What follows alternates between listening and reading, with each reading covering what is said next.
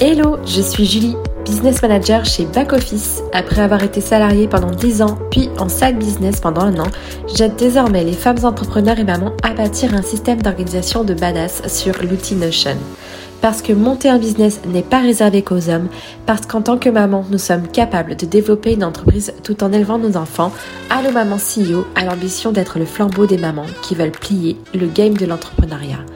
À travers ce podcast, je partagerai mes astuces, mes retours d'expérience sur les actions et stratégies à adopter pour organiser et mener à bien votre projet de business tout en cumulant vie de maman, de femme et d'entrepreneur comme j'ai pu le faire depuis maintenant deux ans.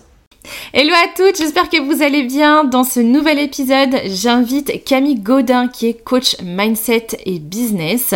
On a tellement de choses à se dire parce que euh, le mindset et moi, eh bien, ça fait 36 000 et euh, je suis sûre que vous aussi vous vous posez des milliards de questions du pourquoi, du comment ça va pas des fois dans votre vie, euh, dans votre business. Tout part de la tête et elle va nous expliquer pourquoi. Est-ce que ça va, Camille? Ça va très bien. Je suis ravie d'être là avec toi, Julie, et de parler de ce sujet qui me passionne. Euh, merci pour ton invitation euh, sur ton podcast. Avec plaisir. Je suis trop contente de t'avoir. Alors, Camille, moi, j'ai pour habitude de présenter mes invités. J'ai envie de faire comme ça parce qu'en fait, euh, ben, ça fait un petit moment sympa, un petit passage de, de brosse dans le sens du poil, et je trouve que c'est toujours agréable. ça fait toujours plaisir Alors Camille, ta particularité, c'est donc le coaching mindset. Alors tu es coach business aussi, mais tu surtout coach mindset. Et en fait, ta particularité, toi, c'est de travailler avec tes coachés sur les pensées qui parasitent notre cerveau. En fait, tu pars du postulat concret que les pensées ont un impact direct sur nos résultats en tant qu'entrepreneur et on va développer ça tout à l'heure. Et donc que la clé du succès et de l'atteinte de nos objectifs, c'est avant tout d'accorder un soin particulier à ces pensées. Donc à travers ton accompagnement, tes coachings, tu aides les entrepreneurs à reprendre le contrôle de leurs pensées pour maîtriser leurs émotions et enfin passer à l'action pour obtenir des vrais résultats. Tout à fait. Tu as d'ailleurs un super podcast Boostez-vous pour développer et approfondir les thématiques liées au coaching et au développement personnel et au mindset des femmes actives. Je vous invite vraiment à aller écouter. Je vous mettrai le lien euh, dans le descriptif de l'épisode parce que il y a vraiment des pépites et en plus euh, tu as invité des entrepreneurs euh, vraiment de qualité. Donc allez-y, je vous mettrai le lien dans l'épisode. Est-ce que je suis bonne dans, la description que je fais de ton activité? Parce que c'est vrai que tu sors un peu de l'ordinaire. Je trouve que les coach mindset font un peu tous la même chose. Toi, tu es vraiment centré sur la pensée, sur ce qui se passe dans notre cerveau. Est-ce que je suis OK là-dessus? Tu es tout à fait ok. Pour préciser, en fait, moi j'ai une formation scientifique. Euh, de base, je suis, euh, je suis ingénieur chimiste de formation. Euh, j'ai travaillé pas mal de temps dans, le, dans la préparation des étudiants au concours de médecine. Donc j'ai fait beaucoup à ce moment-là, beaucoup de neurosciences. En fait, je, je me suis beaucoup intéressée à cette partie-là. Et c'est ça que je réinjecte, cette approche-là que je réinjecte dans mon coaching. C'est-à-dire de vraiment comprendre en fait ce qui se passe dans notre cerveau, pourquoi parfois on est bloqué et comment en fait on peut utiliser toute la puissance de notre cerveau au service de l'atteinte de nos objectifs plutôt que contre nous. Mais pour ça, ça demande bah, de comprendre ce qui se passe dans notre cerveau et d'avoir une petite phase d'observation de soi euh, pour pouvoir ensuite bah, débloquer tout ce qui a besoin de l'être en fait. Évidemment, c'est incroyable. Je ne savais pas que tu étais ingénieur chimiste. Enfin, ça, ça me semble juste incroyable. Euh, comme quoi, mais j'ai l'impression que dans, dans, dans, mon audience et dans mon entourage, beaucoup d'entrepreneurs euh, viennent d'un autre monde euh, qui est à milieu de ce qu'ils ce qu'ils font. Et pourtant, il y a des, des choses qui se rapprochent, des méthodologies, des, des, des, modes de pensée qui font que ben, ça peut aussi servir. Nos, nos, anciennes vies peuvent servir. Tout à fait. Je pense que on, voilà, on, voilà, chaque, chaque étape de la vie rajoute en fait une corde à notre notre et qu'après l'entrepreneuriat, ça nous permet justement d'aller puiser dans toutes nos expériences pour trouver toutes nos forces et euh, toutes nos compétences et les mettre au service de notre entreprise. C'est tellement bien dit. Écoute Camille, j'avais envie de, commencer cette série de questions. Tout le monde le sait, je suis maman. Toi aussi, tu es maman euh, de deux petites filles. On est toutes les deux mamans et on est d'accord pour dire que quand on est maman entrepreneur, développer son projet entrepreneurial avec confiance, nécessite forcément des compétences qu'on ne nous a jamais données, enfin qu'on n'a jamais apprises à l'école. Et forcément, quand on vit dans cette, euh, cette espèce d'incertitude, cette peur au quotidien, ce doute permanent, eh ben ça, ça, nous amène à avoir du mal à passer à l'action, à prendre des décisions. Et forcément, parfois, euh, ben, le plus dramatique, c'est d'abandonner ce projet entrepreneurial qui est au fond de notre tête, avant même d'avoir commencé à poser les bases. Et je dirais même de pas du tout tenir ses engagements de manière globale dans sa vie. Toi, tu penses que notre mindset, donc nos pensées, sont vraiment à l'origine de toutes ces choses, l'incertitude, la peur. Et en fait, tu t'es rendu compte que finalement, nos pensées, c'est notre ressource la plus importante en tant que maman entrepreneur. Mais pourquoi, selon toi, ces pensées sont notre ressource la plus importante? Pour expliquer ça, je vais t'expliquer le modèle que moi j'utilise, le modèle de coaching que j'utilise avec mes clientes. Euh, c'est le modèle qui est attribué à Brooke Castillo. Moi, j'ai été formée par, euh, par Brooke Castillo dans son école de coaching. Et en fait, ce modèle dit que tout ce qui se passe dans nos vies, ça peut rentrer dans une des cinq catégories que je vais vous présenter. C'est soit une circonstance. Donc les circonstances, c'est euh, les faits neutres qui sont autour de nous. Ça peut être ben, notre composition familiale, le nombre d'enfants qu'on a. Ça peut être notre travail. Ça peut être voilà le nombre d'heures qu'il y a dans une journée. Enfin, tout ce qui est factuel, démontrable et sur lesquels tout le monde pourrait se mettre d'accord. Quand on a des circonstances dans nos vies, ça déclenche dans notre tête des pensées. Donc notre pensée, c'est euh, notre façon d'interpréter les circonstances. C'est euh, notre façon voilà, de, de, de regarder le monde, c'est les lunettes avec lesquelles on regarde le monde. Donc notre système de croyance, nos lunettes à, travers lesquelles on interprète nos circonstances, qui génèrent en fait des pensées dans notre tête. Donc les pensées, c'est toutes les petites phrases qu'on a dans nos têtes, c'est toutes les histoires qu'on se raconte à propos des circonstances. Nos pensées, elles génèrent des émotions. Les émotions humaines, 95% des émotions humaines sont des émotions cognitives, donc qui sont liées à des pensées en fait. Et nos émotions, ça sert de carburant à nos actions. En fonction de l'émotion qu'on ressent, on va pas avoir les mêmes actions. Si on est frustré, on n'aura pas les mêmes actions et les mêmes comportements que si on est hyper motivé, excité ou, déterminé. Et la somme de toutes nos actions, la somme de tous nos comportements, ça crée les résultats qu'on a dans nos vies. Donc en fait, les circonstances, donc le premier, étage du modèle, ça c'est ce qu'on maîtrise pas, c'est tout ce qui est en dehors de notre sphère d'influence. Par contre, dès qu'on passe sur la ligne des pensées, en fait, toutes nos pensées, on peut les en prendre conscience. Déjà, prendre conscience que ce qu'on pense, bah, c'est une pensée, c'est pas un fait. Et à partir du moment où on en prend conscience, on peut commencer à travailler dessus. On peut interpréter le monde différemment, donc avoir des émotions différentes, des actions différentes, et donc des résultats différents. Donc tout part de la ligne des pensées. C'est marrant ce que tu viens de dire là. J'ai l'impression de prendre une claque. Enfin, vraiment. Ça fait cet effet-là, oui, oui. je sais que mon point faible, c'est mon mindset parce que j'ai tendance à me penser que j'ai un syndrome de l'imposteur un peu exacerbé, que euh, j'ai tendance un peu à me comparer, à me dire que ce que je fais, c'est nul, que les autres font des trucs trop bien. Alors que pourtant, les chiffres sont là, euh, je cartonne. Et quand même, j'ai toujours ces trucs limitants. Et donc, euh, vu ce que tu dis, ça veut dire que je pourrais faire encore mieux si j'avais pas ces pensées limitantes. C'est ça. Et je pense que là, les mamans qui, qui, nous écoutent là maintenant, tout de suite, je répète, les pensées limitantes vous empêchent d'avoir les résultats que vous aimeriez avoir finalement si vous n'aviez pas ces pensées. C'est un peu euh, ballot ce que je vais dire, mais euh, moi je viens de m'en rendre compte là, vu ce que tu viens de dire. Donc c'est quelque chose que je vais retravailler euh, de ce pas. Et du coup ça m'amène, moi qui ai aussi ce problème un peu de mindset où j'ai tendance à me comparer syndrome. Je pense que des mamans, d'autres mamans en ont aussi des pensées limitantes. Est-ce que tu pourrais nous donner quelques clés, quelques hacks de cerveau pour arrêter définitivement ces punaises de pensée qui nous parasitent au quotidien, même quand tout va bien, même quand tout se passe bien, même quand on cartonne, pour justement nous, nous laisser libre champ pour passer à l'action et aller encore plus loin dans nos résultats. Ok, bah déjà, je pense que la première étape, c'est de faire ce qu'on vient de faire là. La première étape, c'est d'identifier les pensées. Donc ça va être, par exemple, comme euh, on peut faire un modèle comme euh, celui que tu as presque fait, c'est-à-dire euh, bah voilà le, mon chiffre d'affaires dans mon entreprise et quel qu'il soit, ça il va en ligne de circonstance et c'est une circonstance qui est neutre. Et ensuite on peut aller explorer bah, qu'est-ce que je pense de ce chiffre d'affaires? C'est pas assez ou ah mais voilà j'ai le syndrome d'imposteur, je le mérite pas, c'est le, fruit du hasard, etc. Voilà toutes les pensées qu'on peut avoir par rapport à, à ce chiffre d'affaires ou si on n'arrive pas à faire de chiffre d'affaires parce qu'on démarre, si on est en mode j'y arriverai jamais, ça marchera jamais mais ça marchera jamais, ça veut dire quoi en fait Tu vois Et c'est vraiment de faire ce travail-là dans, dans, une première étape. Voilà, c'est de, on peut voilà prendre le temps, on écrit en fait toutes les pensées qu'on a dans notre tête à propos d'une circonstance, et ensuite on va aller les interroger. On va aller se dire ok, en fait Là, j'ai écrit un paragraphe, j'ai un paragraphe devant moi. Qu'est-ce qui relève du fait Qu'est-ce qui est un fait qui pourrait être démontrable et sur lequel tout le monde pourrait se mettre d'accord? Par exemple, j'ai X clients, j'ai fait euh, X euh, euros en chiffre d'affaires, je travaille tant d'heures par jour. Ça, c'est des euh, circonstances qui sont neutres. Et ensuite, on a toutes les histoires qu'on se raconte à propos des circonstances. Par exemple, on pourrait avoir une, entrepreneur qui a trois clients, qui démarre, qui, a trois clients, qui pourrait se dire c'est pas assez, ça marchera jamais, j'y arriverai jamais. Ça pourrait être une pensée. Et une autre entrepreneur, exactement pour la même circonstance, trois clients qui pourraient se dire, c'est génial, c'est un super bon début.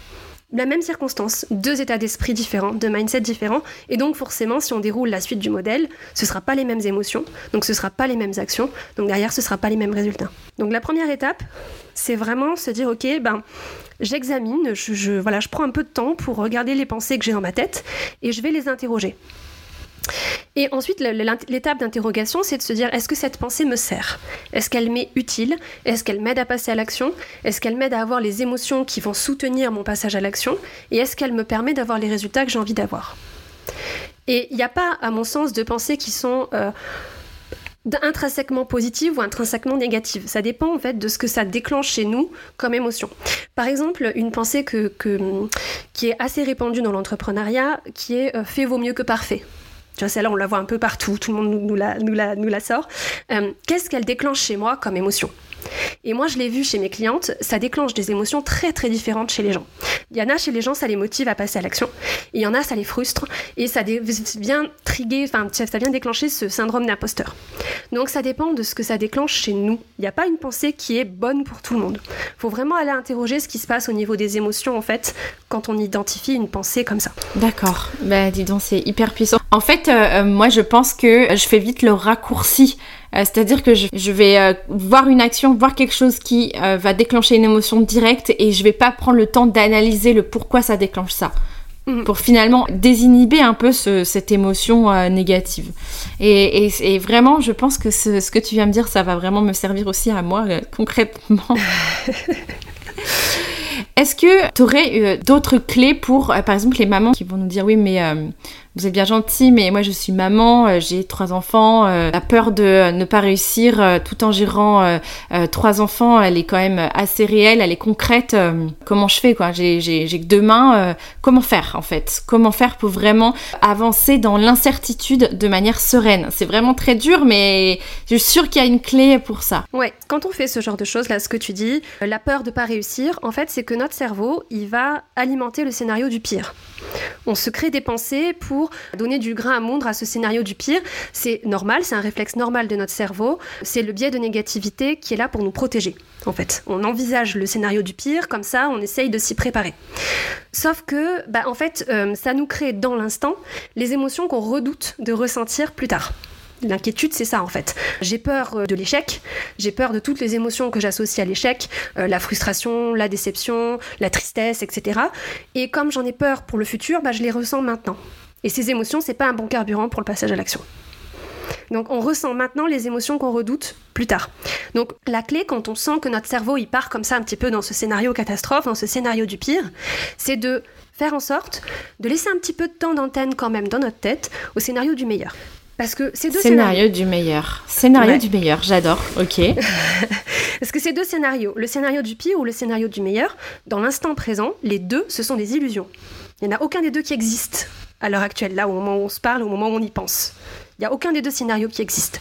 En fait, nos pensées créent notre réalité. Donc plus on donne de, temps d'antenne aux pensées du scénario du pire, plus on crée de risques d'aller vers ce scénario du pire. Parce que si on est dans les émotions de peur, de stress, de frustration, de surplace, etc., ben en fait, il va pas se passer grand-chose et donc on va pas se donner les clés pour réussir. Donc c'est vraiment se dire qu'en fait, ces deux scénarios, c'est un peu des prophéties autoréalisatrices. Si j'utilise les pensées du scénario du pire, je me dirige inconsciemment vers le scénario du pire. Si j'utilise les pensées du scénario du meilleur, je dirige inconsciemment vers le scénario du meilleur. Alors c'est pas la méthode Coué de dire que tout va bien, tout est génial, etc. Mais c'est juste quand même de se donner un peu de temps pour ce scénario du meilleur. Et se dire, en fait, moi j'aime bien utiliser cette image avec mes clientes, c'est se dire que dans notre tête, c'est comme si on avait un tribunal intérieur. Et en fait, on a les deux avocats. On a l'avocat du scénario du pire, l'avocat du scénario du meilleur. Et nous, on est le juge. On doit faire en sorte que les deux puissent s'exprimer. Le scénario du pire, il a quelque chose à nous dire. Il, nous dit que, bah oui, on a peut-être des émotions qui correspondent à des besoins une émotion, c'est toujours une émotion inconfortable, c'est toujours un besoin qui n'est pas comblé. Donc on peut se dire, ok, bah, quels sont les besoins qui sont pas comblés? Si j'ai peur, j'ai peut-être mon besoin de sécurité qui n'est pas comblé. Donc comment je peux faire pour combler mon besoin de sécurité? On peut voilà, y regarder en fait quels sont les obstacles, et pour chaque obstacle, je peux réfléchir à une stratégie. Et on doit aussi laisser un peu de temps à ce scénario du meilleur. Donc on est le juge, on fait en sorte que les deux avocats puissent avoir la parole, et après on est le juré, on décide qui on a envie de croire. Et de se dire, par exemple, si j'ai dans ma tête cette pensée de c'est pas possible, j'y arriverai jamais, bah j'ai pas de preuve dans l'instant présent que c'est pas possible et que j'y arriverai jamais. J'ai pas cette capacité d'aller dans le futur pour dire qu'ici, effectivement, je suis pas arrivée ou pas. C'est juste une croyance que j'ai là dans l'instant présent. Et comme cette croyance, elle est optionnelle, je peux choisir de ne plus la croire. C'est incroyable ce que j'entends, euh. Tu vois, ça, me fait penser à un truc aussi. Ça, a été un peu en vogue là ces derniers temps, la manifestation, le pouvoir de la manifestation, de s'inventer une vie, la vie rêvée, de faire comme si c'était vrai. Et en fait, c'est euh, ce pouvoir de s'inventer cette vie comme si elle était vraie nous amène à réaliser justement tout ce qui compose cette vie qu'on a imaginée comme vraie. Pour moi, c'est comme un shift de mindset quand même. Hein. Euh, la manifestation, c'est quand même aller encore plus loin. Qu'est-ce que tu penses de ça, de, justement ce... Donc tu parlais du juge qui va euh, arbitrer euh, sur le bon ou le mauvais. Mais en fait, clairement, est-ce que le pouvoir de la manifestation serait pas finalement une réponse à cette tendance constamment à voir le verre à moitié vite, quoi, Alors, sur la manifestation, euh, moi j'ai une approche euh, assez scientifique, assez cartésienne. Donc, les, trucs un peu spirituels, c'est pas ma cam moi, je préfère le dire clairement. Mais par contre, ce que j'ai constaté, c'est que quand on fait du travail de visualisation, moi j'avais lancé une masterclass l'année dernière et qui est toujours en ligne d'ailleurs, sur justement la visualisation et le fait de se créer un vision board.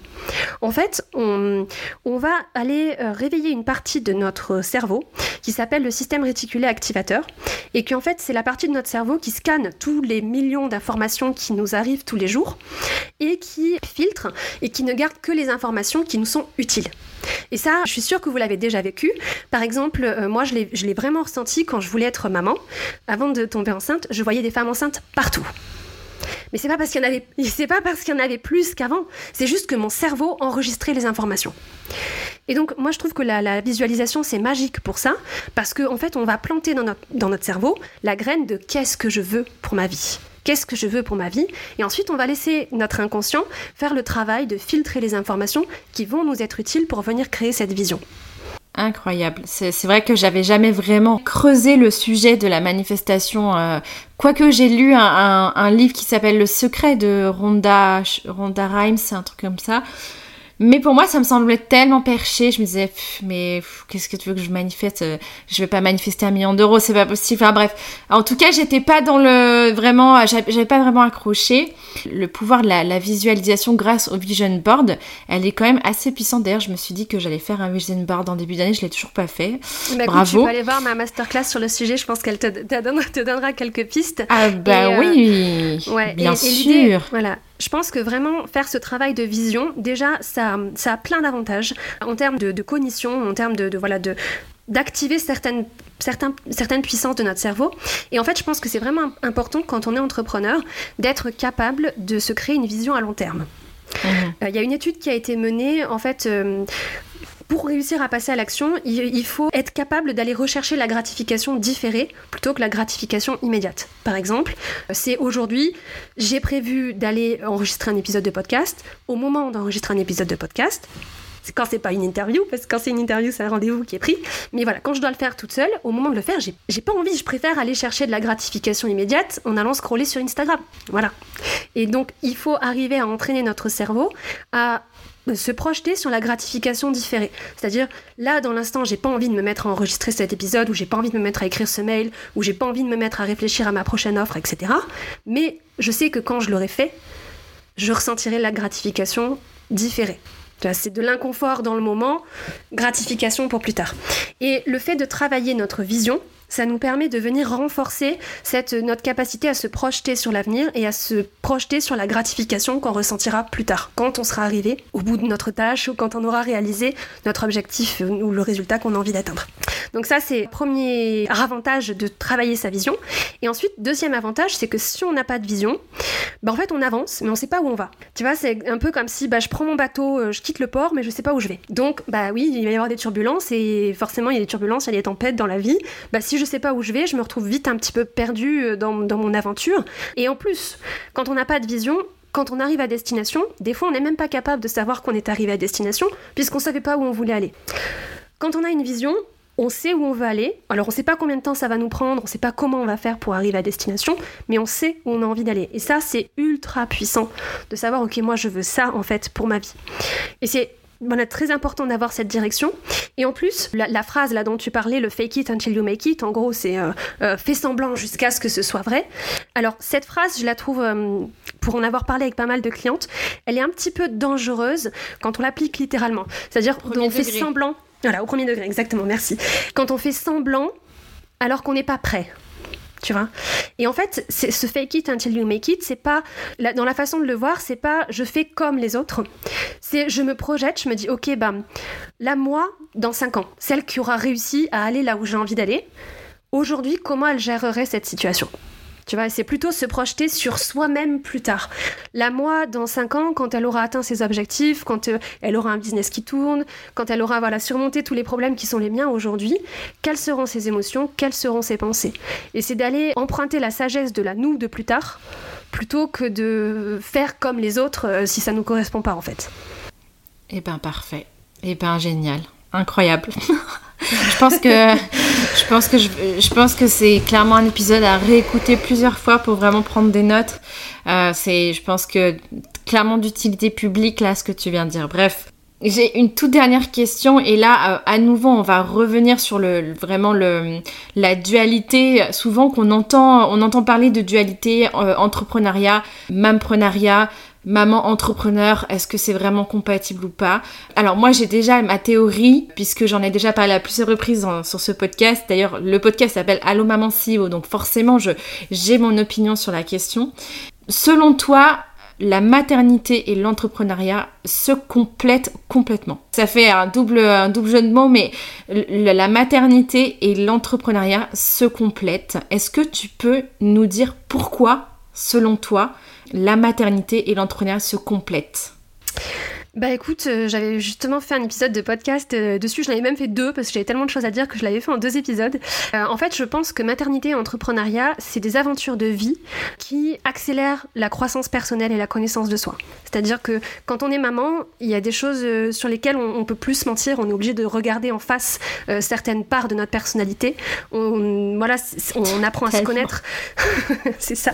Et on apprend à se connaître, on apprend à développer tout un tas de ce qu'on appelle les soft skills en fait euh, toutes les compétences euh, autour de la gestion des émotions, euh, que ce soit les nôtres ou celles de nos enfants, voilà, toutes les, questions d'organisation, de gestion du temps, etc. Enfin, je pense que quand on est maman, ces, questions-là, elles ont une autre dimension, en fait, que quand on quand on n'est pas parent. Et l'entrepreneuriat, c'est un petit peu la même chose, en fait. On est obligé de se regarder en face, on est obligé d'aller confronter bah, nos croyances limitantes, on est obligé d'aller confronter bah, cette espèce de, plafond de verre qu'on a dans, dans, notre tête, on est obligé d'aller confronter ce qu'on pense de nous, comment on se soit dans, notre famille, dans notre vie de femme, dans notre vie de mère, dans la vie économique de notre pays, questionner notre relation à l'argent. Ben voilà, il y a tout un tas de choses qu'il faut qu'on est un petit peu obligé d'aller creuser, d'aller questionner, d'aller regarder en face, si on veut euh, se construire une entreprise qui, qui nous convient en fait, dans laquelle on se sent bien. Alors, je suis complètement d'accord avec toi, mais je pense qu'il y a aussi un paramètre à, prendre en compte sur euh, le fait que la maternité et l'entrepreneuriat se complètent. C'est tout à fait vrai et je suis d'accord avec toi. Il y a quand même quelque chose aussi d'assez terre à terre à prendre en compte, c'est euh, toute la partie, je vais utiliser un mot un peu, un peu barbare, mais tout, le paramétrage en fait de ces deux vies. Euh, parce que je vois beaucoup de mamans qui entreprennent, qui lancent un business et en fait c'est le tsunami en fait, tsunami elles, prennent une claque dans la tête parce qu'en fait, elles n'arrivent même pas à gérer les deux en même temps. Et souvent, l'un prend le pas sur l'autre et inversement. Et finalement, un peu d'organisation fait qu'elles peuvent tirer parti justement de ces deux, ces deux casquettes de maman et d'entrepreneur en même temps. J'appelle ça synchroniser ces deux vies de maman et d'entrepreneur. Mais je crois vraiment que ce mot-là, synchroniser, c'est le mot le plus, le plus juste pour définir ce qu'il faudrait faire pour cartonner dans son business quand on est maman. Est-ce que tu es d'accord avec ça, Camille? Complètement d'accord avec toi et, euh, je, ça rebondit un petit peu sur le mindset, c'est-à-dire que déjà il faut interroger la raison même pour laquelle on est devenu entrepreneur. Et moi je vois beaucoup de femmes qui rentrent dans l'entrepreneuriat au moment de la maternité puisqu'en fait le salariat ne, ne, leur permet pas justement de, trouver ce fameux équilibre de vie et donc elles se lancent dans l'entrepreneuriat avec un peu cette, quête d'équilibre. Sauf que, bah, en fait, si on fait pas vraiment un travail sur soi, si on va pas questionner ce qui se passe dans notre tête, bah, tous nos schémas de pensée du salariat, on les emmène avec nous dans l'entrepreneuriat. Et donc tous les schémas de pensée qui nous faisaient stresser, qui nous faisaient nous sentir pas assez, qui faisaient qu'on se sentait pas forcément à notre place, qui faisaient qu'on était débordé, qu'on voilà, qu'on s'éparpillait, qu'on avait du mal à prendre des décisions, si on ne prend pas garde, on les emmène avec nous dans l'entrepreneuriat. Et dans l'entrepreneuriat, bah, on n'a plus de garde-fou, on n'a plus la structure du salariat qui quand même nous, nous donne un cadre. Donc ce cadre, il faut être capable de se le recréer. Et toi, tu interviens, c'est de, dire, ok, bah, en fait, euh, il n'y a plus d'organisation, c'est à moi de le faire. Et ça vient de, et ça vient questionner plusieurs choses, notre capacité à prendre des décisions, et notre capacité à compartimenter notre temps et notre capacité à, à, bah voilà, à se positionner. En fait, ça veut dire quoi pour moi une vie équilibrée? Et une vie équilibrée, c'est pas. Euh, euh, J'aime bien cette image de dire c'est pas une table avec quatre chaises en fait. Une, vie, une, table avec quatre pieds, pardon. C'est pas une table avec quatre pieds, une vie équilibrée. Une vie équilibrée, c'est quelqu'un qui fait du vélo. Donc ça balance d'un côté, de l'autre. Et il faut voilà, être capable de redéfinir ce que ça veut dire pour nous d'avoir une vie équilibrée et être capable de bien connaître nos priorités, que ce soit dans notre maternité ou dans notre entreprise pour voilà, jongler avec tout ça et pour pouvoir euh, s'organiser notre propre vie. Et, ça demande bah, en fait des compétences euh, d'organisation et des compétences de mindset. Je sais pas si j'ai suffisamment répondu à ta question. Si, complètement, c'est tellement juste. Euh, moi, ça me ça me touche un peu parce que bah forcément euh, j'en ai parlé plusieurs fois. Été euh, je suis redevenue maman euh, il y a pas très longtemps au mois de mars ça fait un an. Et en fait ce, cette image du vélo où en fait ben t'es en t'es en danseuse t'es debout sur ton vélo et en fait tu pédales à gauche à droite sans essayer de te casser la tête, euh, sans essayer de te casser la gueule. Et franchement, c'est vrai que c'est compliqué, mais euh, le jeu en vaut la chandelle vraiment. Et euh, d'ailleurs, j'appelle toutes les futures mamans qui se lancent dans l'entrepreneuriat en même temps. Allez-y, il, il vous manque juste une structure. Mettez en place une structure, un cadre, et vous pourriez y arriver tout simplement. Je vais pas m'étaler, mais. Et puis, en fait, je pense, et tu vois, la, maternité et l'entrepreneuriat se complètent, c'est que dans ces deux domaines de vie, il y a toujours plus à faire. C'est-à-dire quand on est maman, on peut euh, voilà faire du maternage proximal, euh, cuisiner tous nos petits pots euh, bio pour nos petits bébés, on peut faire le coudre leurs vêtements nous-mêmes. Enfin voilà, il y a tellement de choses qu'on peut faire. Et l'entrepreneuriat, c'est pareil. Il y a toujours un milliard de choses qu'on peut faire, sauf qu'on a 24 heures par jour. Et il faut donc il faut décider, il faut être capable de décider de faire des arbitrages, de dire par exemple, bah là je suis, moi je sais que là ça fait trois ans maintenant que j'ai mon entreprise, ça me demande beaucoup de temps. Bah oui, je sais que ben, mes filles, elles sont petites, elles me prennent beaucoup de temps et d'énergie aussi. Bah il y a certaines choses que je revois à la baisse. Par exemple, euh, l'année dernière, elle faisait pas beaucoup d'activités extrascolaires parce que c'était trop compliqué pour moi de tout gérer. Donc j'ai fait le choix de dire ben ça, non, je pourrais, mais je choisis de ne pas le faire parce que pour moi c'est trop. À ce moment-là de ma vie, à ce moment-là de la vie de mon entreprise et de la vie de mes enfants, ça fait trop. Donc je, je, priorise et je, je prends des décisions et j'aime les raisons derrière mes décisions et je suis tout à fait au clair avec le fait que ben, aussi bien dans mon entreprise que dans ma maternité, je suis là sur le... C'est voilà, des aventures qui se vivent sur le long terme et on peut pas tout faire en même temps et c'est ok en fait. Le rééquilibrage alors, ça c'est très très bien dit, tellement. Eh bien écoute Camille, merci d'avoir euh, répondu à, toutes ces questions euh, qui, que je me posais également. Hein, clairement, je, je l'ai dit euh, en toute transparence en début d'épisode, c'est quelque chose, c'est le, domaine pour moi qui est encore inexploré, le mindset. J'apprends à composer aussi avec, avec cette vie incroyable de maman et d'entrepreneur, enfin de, de, maman. Je suis déjà maman, mais je suis redevenue maman et c'est quand même différent de vivre une vraie maternité, un congé maternité au milieu d'un business. Et je pense que le mindset en prend un, coup, quoi qu'il arrive dans ces périodes-là. Et donc, j'ai, je suis euh, je réécouterai l'épisode avec grand plaisir pour prendre des notes, pour justement implémenter euh, toutes ces choses, tous ces bons conseils que tu nous donnes. Et j'invite toutes les mamans à faire pareil, même si elles n'ont pas un bébé euh, en route ou qu'elles ont des enfants qui sont déjà grands. Je pense que c'est important aussi de vivre, de travailler son mindset au quotidien, justement quand on est maman et entrepreneur. C'est ça, Merci parce que je pense que c'est voilà, deux identités en fait, et c'est voilà, des identités à travailler, voilà, qui, se, qui, se, qui se questionnent et qui se travaillent. Super, bah, c'était le mot de la fin, à moins que tu veuilles rajouter quelque chose Camille? Bah écoute, euh, c'est voilà, c'est difficile de, résumer tout ce qu'on tout ce qu'on peut faire avec le mindset en une demi-heure, mais je pense que déjà vous avez pas mal de pas mal de pistes. Donc euh, allez toujours questionner nos, nos pensées et faire un travail sur nos émotions, parce que nos émotions, euh, l'idée c'est pas de les ignorer, mais c'est aussi de les accueillir et de leur faire de la place, parce que elles servent de carburant à nos actions. Donc c'est important aussi de prêter attention à nos émotions. Donc pensée et émotion, c'est la clé pour débloquer le passage à l'action. Exactement. Dis-moi Camille, comment on fait pour te trouver, pour travailler avec toi si on a envie justement de bosser sur notre mindset? Alors, bah, pour me trouver, j'ai un site internet qui est, c'est tout simplement camillegodin.fr. Je suis aussi sur Instagram, c'est mon compte c'est boost.fr et-et.vous.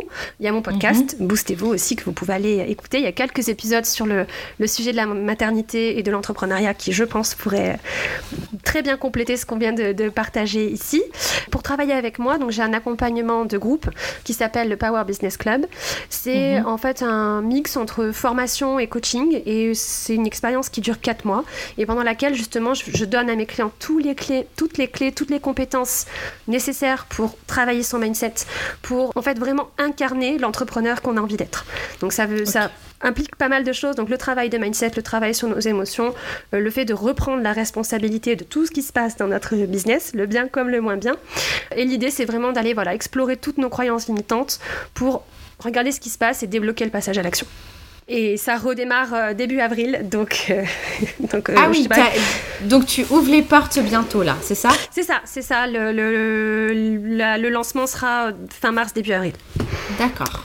Ok. Et eh ben je mettrai. Est-ce que tu peut-être tu as une liste d'attente? Oui, tout à fait. J'ai une liste d'attente euh, que j'anime avec Notion, justement, tu vois. Donc, euh, euh, j'ai une page Notion, en fait, sur laquelle je partage pas mal de, de contenu sur ce, sur ce Power Business Club. Je, je donne bah, à la fois un petit peu de teasing pour donner envie d'aller voir ce qui se passe à l'intérieur du, du, programme. Et j'essaye aussi de donner pas mal d'outils pour justement commencer à questionner notre, notre, notre mindset, commencer à questionner nos émotions en lien avec le passage à l'action, le stress, toutes ces, toutes ces émotions-là et euh, commencer à pouvoir justement débloquer le passage à l'action, commencer à pouvoir euh, avancer un petit peu à chaque petit pas compte. Et Eh ben écoute, ce que je fais, c'est que je vais mettre euh, tous les liens dont tu me parles, donc le podcast, ton site internet, Instagram et la liste d'attente de Power Business Club en descriptif de l'épisode. N'hésitez pas à aller vous abonner au compte de Camille également, qui est vraiment topissime. Merci encore Camille d'avoir accepté cette invitation. Bah, merci à toi, merci de m'avoir invité. J'ai adoré discuter avec toi sur ce sujet. Bah, moi aussi, c'était génial. On aurait pu rester des heures, mais malheureusement, c'est pas possible parce que forcément, je m'étais mis euh, comme idée en tête de faire des épisodes courts de moins de 30-40 minutes, mais c'est compliqué de tenir, surtout quand on a des interviews aussi passionnantes que la tienne. Bah écoute, je reviendrai. mais oui, carrément, tout à fait. je m'invite, tu sais, mais bon. mais t'as raison, mais t'as raison. tu fais bien de, t'inviter. On reprogramme ça euh, euh, dans l'année, il n'y a aucun souci. À très bientôt, à très, bientôt, Camille. Et à bientôt euh, à toutes les auditrices, très bientôt. Au revoir. Ça y est les amis, c'est la fin de l'épisode. J'espère qu'il vous a plu. Si c'est le cas, n'hésitez pas à mettre 5 étoiles sur Apple Podcast ou sur Spotify. Vous retrouverez en description de l'épisode tous les liens abordés, que ce soit des ressources à télécharger ou des comptes Instagram à visiter pour avoir le max d'informations et de valeur pour faire avancer votre business. En attendant, je vous dis à très vite dans un prochain épisode.